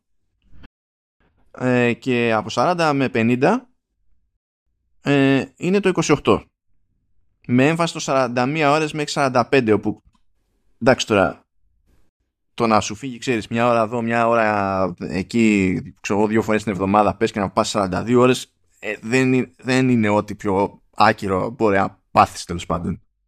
Δηλαδή μια μέρα απλά να είναι στραβή μπορεί να σου τύχει, ρε παιδί μου, αυτό το πράγμα, και να είναι για άσχετο λόγο, όχι επειδή σε έχουν βάλει κάτω και χτυπιέσαι. Φυσικά τώρα εδώ πέρα, ξέρω εγώ, μπορείς να είσαι καχύποπτος και να πεις ότι Ε, απαντούν όλοι αυτοί legit ή είναι και λίγο χεσμένοι. Απ' την άλλη, βέβαια, δεν είναι ότι αφήνεις το όνομά σου για να απαντήσεις στη, στη συγκεκριμένη έρευνα, οπότε ξέρω εγώ. Ναι, ναι, όχι, όχι. Είναι, είναι συνδυασμός όλων αυτών. Από τη στιγμή που δεν υπάρχει, ε, που δεν υπάρχουν συνδικάτα, ε, δεν μπορείς να πάρεις ε, πάρα πολύ σωστές απαντήσεις. Γιατί αυτές οι έρευνες γίνονται από τρίτους παράγοντες, εκ, εκ, έξω από τις εταιρείες θα πρέπει να γίνονται. Αν ρωτάς τους developers το τι σημαίνει για τον καθένα δουλεύω δέκα ώρες τη μέρα για ένα game ε, ή δώδεκα, είναι τελείως διαφορετικό από αυτό που ισχύει. Και μην ξεχνάμε ότι δεν αναφέρονται πουθενά ότι γίνεται με τους contractors, το οποίο είναι μεγάλη μάστιγα της βιομηχανίας. Καλά, αυτό είναι ανέκδοτο. Γενικά οι contractors είναι ανέκδοτο. Εντάξει, ναι. Ε, κοίτα, λέει, ρε παιδί μου, ποιος, ποιοι είναι, λέει, οι παράγοντες, τέλος πάντων, που σε οδηγούν στο να δουλέψεις παραπάνω όταν είναι να δουλέψεις πάνω από σαράντα ώρες. Και σε αυτή την περίπτωση το εβδομήντα τέσσερα τοις εκατό λέει self-pressure. I was personally working hard and felt I needed or wanted to. Και το, το τριάντα έξι τοις εκατό, εκεί είναι το παρανοϊκό της υπόθεσης, I don't consider the amount of time I work to be excessive. Αυτό είναι απάντηση στο ποιος είναι ο παράγοντας όταν δούλεψες πάνω από σαράντα ώρες. Και σε αυτή την ερώτηση το τριάντα έξι τοις εκατό λέει ότι θεωρώ ότι δεν ήταν excessive.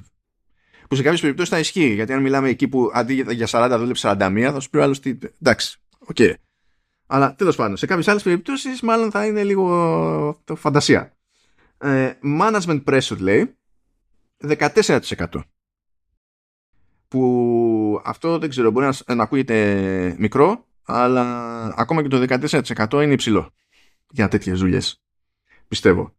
Υπάρχει το peer pressure, το οποίο δεν ξέρω γιατί υποτίθεται ότι είναι τόσο ξεχωριστό από το management pressure, αλλά τέλος πάντων, έντεκα τοις εκατό.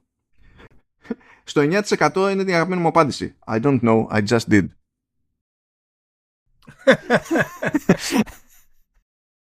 Αυτό ήταν ε, του μπάνου. Του μπάνου.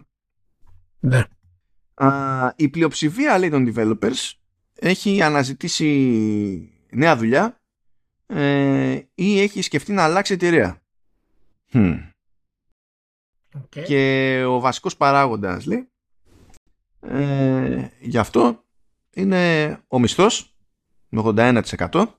Ο μισθός. Η κουλτούρα, λέει, της εταιρείας εξήντα επτά τοις εκατό. Μετά λέει το, το project το συγκεκριμένο, ξέρω εγώ, το franchise πενήντα έξι τοις εκατό. Και επίσης το πενήντα έξι τοις εκατό ισοβαθμί εκεί, work-life balance. πενήντα πέντε τοις εκατό, όλα έρχονται πολύ κοντά λίγο όλα αυτά. πενήντα πέντε τοις εκατό είναι η πολιτική που έχει κάθε εταιρεία για remote work. Και στο πενήντα τέσσερα βρίσκουμε τα benefits. Όλα τα υπόλοιπα είναι κατά το πενήντα τοις εκατό. Οπότε τέλος πάντων, ας πούμε ότι δεν έχουν τη στήριξη της πλειοψηφίας. Ναι. Ε... Α, ρωτήθηκαν οι developers και για, τη... και για το γνωστό μας consolidation. Τι πιστεύουν οι developers γι' αυτό. Το δεκαεπτά τοις εκατό ε, θεωρεί ότι είναι θετικές ε, κινήσεις. Το επτά τοις εκατό θεωρούν ότι δεν υπάρχει κάποια επίπτωση.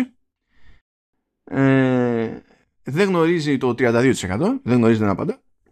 Και το σαράντα τέσσερα τοις εκατό των developers πιστεύει ότι ε, είναι αρνητική η τάση. Hm. Okay. Εμείς έχουμε διαφωνήσει σε αυτό στο παρελθόν. Ναι. Αλλά εμείς το βλέπουμε και λίγο αλλιώς, γιατί βλέπω, ξέρω εγώ, εδώ πέρα σε ένα από τα αρνητικά σχόλια που υπάρχουν για την περίσταση ε, είναι ότι όταν γίνονται τέτοιου είδους εξαγορές ε, είναι θέμα χρόνου μετά να γίνουν κάποιες απολύσεις, επειδή υπάρχει overlap, ας πούμε, σε κινήσεις και τα λοιπά. Οπότε ο developer από την πλευρά του εργαζομένου, ας πούμε, θα το, φυσικά θα το, θα το δει αρνητικά αυτό το πράγμα, γιατί πώς θα το δεις. Χάνονται, χάνονται δουλειές. Ισχύει. Το... Ισχύει. Μα είναι, είναι δύο οπτικές πάντα. Είναι η προσωπική και είναι η, η συνολική οπτική σε αυτά τα πράγματα. Ε, η βασική συζήτηση είναι αν βλάπτει ε, τη βιομηχανία σε βάθος χρόνου. Και αυτού του είδους εξαγορές ε, δεν τη βλάπτουν στο σημείο που είναι η βιομηχανία αυτή τη στιγμή. Ε, σε θέματα δηλαδή μονοπωλίου κτλ. Από την άλλη, αν αυτό καταλήγει σε απολύσεις, που συχνά καταλήγει σε απολύσεις, είναι τραγικό. Δεν το συζητάμε. Αλλά αυτό δεν έχει να κάνει με την, ε, ξέρεις, με την ποιότητα της κίνησης. Γιατί είσαι σε αυτό το σύστημα, είσαι στο σύστημα του καπιταλισμού και οι νόμοι του είναι πολύ συγκεκριμένοι. Δεν, δεν, δεν γίνεται να αλλάξουν αυτοί οι νόμοι ε, επειδή κάποιος αδικείται ή όχι. Δυστυχώς. Δυστυχώς. Είναι, είναι δυστύχημα, ναι. Είναι.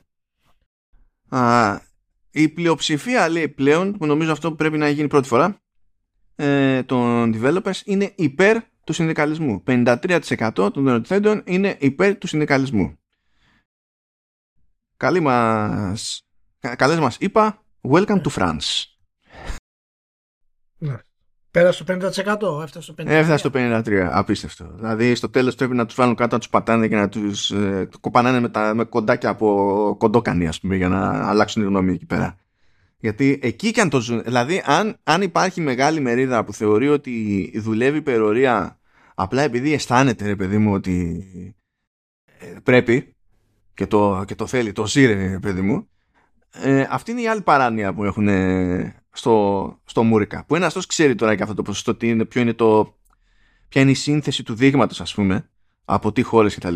Που ελπίζω να είναι αυτή που είναι συνήθως, ώστε όντως να σημαίνει ότι γυρίζει κι άλλο η πλάστικα στις Ηνωμένες Πολιτείες. Γιατί είναι, είναι ανέκδοτο οι Ηνωμένες Πολιτείες αυτό το πράγμα. Δεν το συζητάμε καθόλου. Α, και τι άλλο έχουμε εδώ πέρα. Ε, οι περισσότεροι, λέει, ε, συμμετέχοντες στην έρευνα πιστεύουν ότι το player harassment προς developers είναι πρόβλημα για τη βιομηχανία. Δεν ξέρω γιατί είναι, είναι ερώτημα αυτό γενικά, αλλά τέλος πάντων, το σαράντα δύο τοις εκατό λέει ότι είναι πολύ σοβαρό ζήτημα, το τριάντα έξι τοις εκατό λέει ότι είναι σοβαρό ζήτημα, το δεκατρία τοις εκατό λέει ότι είναι μικρό ζήτημα, τέσσερα τοις εκατό ότι δεν είναι ζήτημα και πέντε τοις εκατό δεν είναι σίγουροι για το τι παίζει. Ισχύει τέλος πάντων ότι άμα βάλεις έστω τους δύο πρώτους μαζί, ε, που εκφράζουν τη μεγαλύτερη ενόχληση, ε, μιλάμε για εβδομήντα οκτώ τοις εκατό. Γιατί υπάρχουν πολλοί τρελοί εκεί έξω και πώς να τους, αποφα... πώς, πώς, πώς να τους γλιτώσεις, πώς να τους αποφύγεις όλους αυτούς. Είναι, είναι δύσκολο. Και, και σκέψου τώρα, άμα είσαι και indie, που ξέρεις θα πέσει και το βάρος της επικοινωνίας πάνω σου, ας πούμε, στην όλη φάση. Και δεν δε, δε είναι.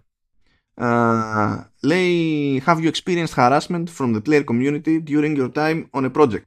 Το έντεκα τοις εκατό λέει ναι, κατευθείαν λέει προς εμένα. δεκαεννιά τοις εκατό λέει ναι, ε, και απευθυνόταν προς συνάδελφο ή προς την ομάδα γενικότερη. Το δέκα τοις εκατό λέει ναι και προς εμένα και προς συνάδελφο ή την ομάδα γενικότερη, γενικότερα. Το πενήντα τέσσερα τοις εκατό λέει όχι. Αυτό δεν το σώζει τη φάση, γιατί και το, το άλλο που μένει είναι μεγάλο ποσοστό, δεν το, δεν, δεν το συζητάμε. Ε, τώρα, εντάξει, είναι, είναι όντως θέμα μεγάλο το τι αυτό. Σημαίνει... Δηλαδή... Ναι, εντάξει, και τι σημαίνει ακριβώς αυτό, θα ήταν ωραίο να κάνουμε μια... να είχε μια έρευνα στο τι σημαίνει ακριβώς αυτό. Ε, λέει πάντως ότι μεταξύ των ανδρών είναι μικρότερα τα ποσοστά, ότι είναι πιο απίθανο, λέει, Ε, να τους την πέσουν, ξέρω εγώ, σε σχέση με, με γυναίκες και non-binary και τα λοιπά, το οποίο δεν μου κάνει εντύπωση, ε, δεν είναι το μόνος χώρος στον οποίο ισχύει τέλος πάντων αυτό το, αυτό το πράγμα, αλλά και πάλι είναι πολύ, είναι πολύ είναι, είναι, είναι αυτός ο χώρος, έχει αυτή την παράνοια του στυλ, ξέρω εγώ, τώρα καθυστέρησε ένα παιχνίδι, όχι κάτι άλλο, τώρα καθυστέρησε ένα παιχνίδι και υπάρχει εύκολα ένας τρελός, ας πούμε, που θα έρθει και θα σου πει ότι θα σου κάψω το σπίτι και θα σου βιάσω τη, τη σύζυγο και θα, θα σου λιώσω και το κρανίο. Έχω πάει σε γήπεδα και ήταν πιο χαλαρά. Σε κερκίδες φανατικών, ξέρω εγώ, και ήταν πιο χαλαρά. Γιατί σου λέει εντάξει, στην τελική μας βλέπουνε. Είμαι εδώ κανονικά. Δεν ξέρω. Οκ. Okay. Και μετά έχουμε το άλλο, λέει The video game industry remains primarily white and male. Εντάξει, αυτή είναι η, η αιμονή των Ηνωμένων Πολιτειών. Εκεί που είστε, α, τι, τι, τι, θα, τι, τι θα υπάρχει πιο πρόχειρα. Αυτό θα, είναι, θα υπάρχει πιο πρόχειρα. Τουλάχιστον λέει είναι εβδομήντα τοις εκατό άντρες και είκοσι τρία γυναίκες. Ε, Οκ. Okay. Έχει και ερώτηση για το αν είστε, ανήκετε στην κοινότητα ΛΟΑΤΚΙ και τα λοιπά. Α, ορίστε. Έχει τους developers ε, ανατοποθεσία. Και όντως το μεγαλύτερο δείγμα είναι Αμερική, εξήντα δύο τοις εκατό. είκοσι τρία τοις εκατό είναι ε, Ευρώπη. οκτώ τοις εκατό Ασία. Ε, Λατινική Αμερική. Νότιο Αμερική τέλος πάντων τρία τοις εκατό. Αυστραλία, Νέα Ζηλανδία δύο τοις εκατό. Εντάξει. Αφρική ένα τοις εκατό. Και not listed άλλο ένα τοις εκατό. Οπότε όντως σε κάθε περίπτωση ε, είναι περισσότερο ενδεικτικά της αμερικανικής πραγματικότητας όλα, όλα αυτά. Ναι, τέλος πάντων. Εκεί πέρα, ξέρεις, είναι, δηλαδή πήγα να τα αποφύγω με το, με το diversity, equity and inclusion και την πάτησα, την πάτησα παλού. Την πάτησα παλού. Γιατί πραγματικά δεν, δεν μπορώ να συλλάβω, δηλαδή και μόνο που το είκοσι τρία τοις εκατό του συνόλου είναι η Ευρώπη. Αυτόματα, αυτόματα, ακόμη και με ε, ευρωπαϊκές χώρες που ήταν ε, πρώην απεικιοκρατικές δυνάμεις, Τα, τα, τα ποσοστά των, των πούμενων χρώμων, που δεν μου αρέσει το όρος αυτό, μου φαίνεται χαζός, αλλά τέλος πάντων, ε, επί του συνόλου είναι αρκετά χαμηλά σε πανευρωπαϊκό επίπεδο. Οπότε πώς να πιάσεις μεγάλο ποσοστό, ξέρω εγώ. Και αντίστοιχα στη, στην Αμερική, οι Αφροαμερικανοί, πάλι ένας όρος που δεν με βρίσκει σύμφωνο, αλλά τέλος πάντων, είναι, ξέρω εγώ πόσο είναι, δεκατρία τοις εκατό, κάτι τέτοιο. Δεν υπάρχει πιθανότητα να ξυπνήσει μια μέρα και να έχουν τεράστιο ποσοστό επί του συνόλου. Απλά δεν γίνεται. Θα ήταν πιο εύκολο να παραπονεθούν, ας πούμε, οι λεγόμενοι Λατίνο και τα λοιπά, γιατί είναι πολύ περισσότεροι στη, στη ΣΥΠΑ. Σε σχέση με τους μαύρους, λέω τώρα, έτσι. Αλλά όταν, όταν, όταν οι λευκοί στη ΣΥΠΑ είναι τα δύο τρίτα του πληθυσμού και βλέπεις εδώ ότι οι λευκοί στους developers είναι τα δύο τρίτα, τι πρέπει να γίνει μετά? Δεν το καταλαβαίνω. Ναι, είναι, είναι διαφορετικό το, το τι ευκαιρίες μπορεί να υπάρχει γενικά για τις, ε, για τις μειονότητες συγκριτικά με, τους, με, τις, με τις δυνατότητες που έχουν η, η πλειοψηφία του, του πληθυσμού. Έτσι, το ένα δεν αποκλείει το άλλο. Φυσικά και υπάρχουν τρόποι να βελτιώσεις την πρόσβαση στις μειονότητες. Σαφώς. Η πλειοψηφία, η πλειοψηφία του πλειοψηφικού κομμάτι του πληθυσμού δεν πρέπει να αποτελεί είδηση ε, που έχει να κάνει με τα θέματα ε, ταξικής πάλης και τα λοιπά. Έτσι, και ε, θέματα φυλής. Και... Δηλαδή να συζητήσεις το θέμα του φύλου που είναι εβδομήντα είκοσι τρία, εκεί να πεις τέλος πάντων μπορούμε να βάλουμε κάτω να κάνουμε μια συζήτηση. Αλλά το, το άλλο δεν το... Δεν το... Αυτό μου θυμίζει τέτοιο το κρά που τρώει η Apple για το ότι δεν υπάρχουν αρκετοί ε, μαύροι σε υψηλές θέσεις. Και όταν βγαίνει μία φορά το χρόνο, βγάζει στατιστικά η Apple για το πώς είναι μοιρασμένοι σε επίπεδο φυλής. Και σχεδόν η μισή εταιρεία είναι Ασιάτες. Σχεδόν η μισή εταιρεία είναι Ασιάτες. Ναι, αλλά γιατί δεν είναι. Γιατί η λευκή είναι περισσότερη. Σαν του Αμερικάνου. Ναι. Λοιπόν, ωραία. Ε, φτάσαμε στο τέλος με αυτή την ε, ταξική ανάλυση, ρατσιστική ανάλυση. Ρατσιστική ανάλυση θες να μας κάψεις, Ηλίας. που, που, που δέχτηκε το πλειοψηφικό κομμάτι του πληθυσμού να έχει τις πλειοψηφικές. Που δεν δε, δε, δε ξανάγινε, δεν ξανάγινε. Είναι, είναι εντάξει. Ε, Ηλία, συγγνώμη, θα στο χαλάσω λίγο εδώ. Έχω να, κάνω, να σου κάνω μια ερώτηση από περιέργεια.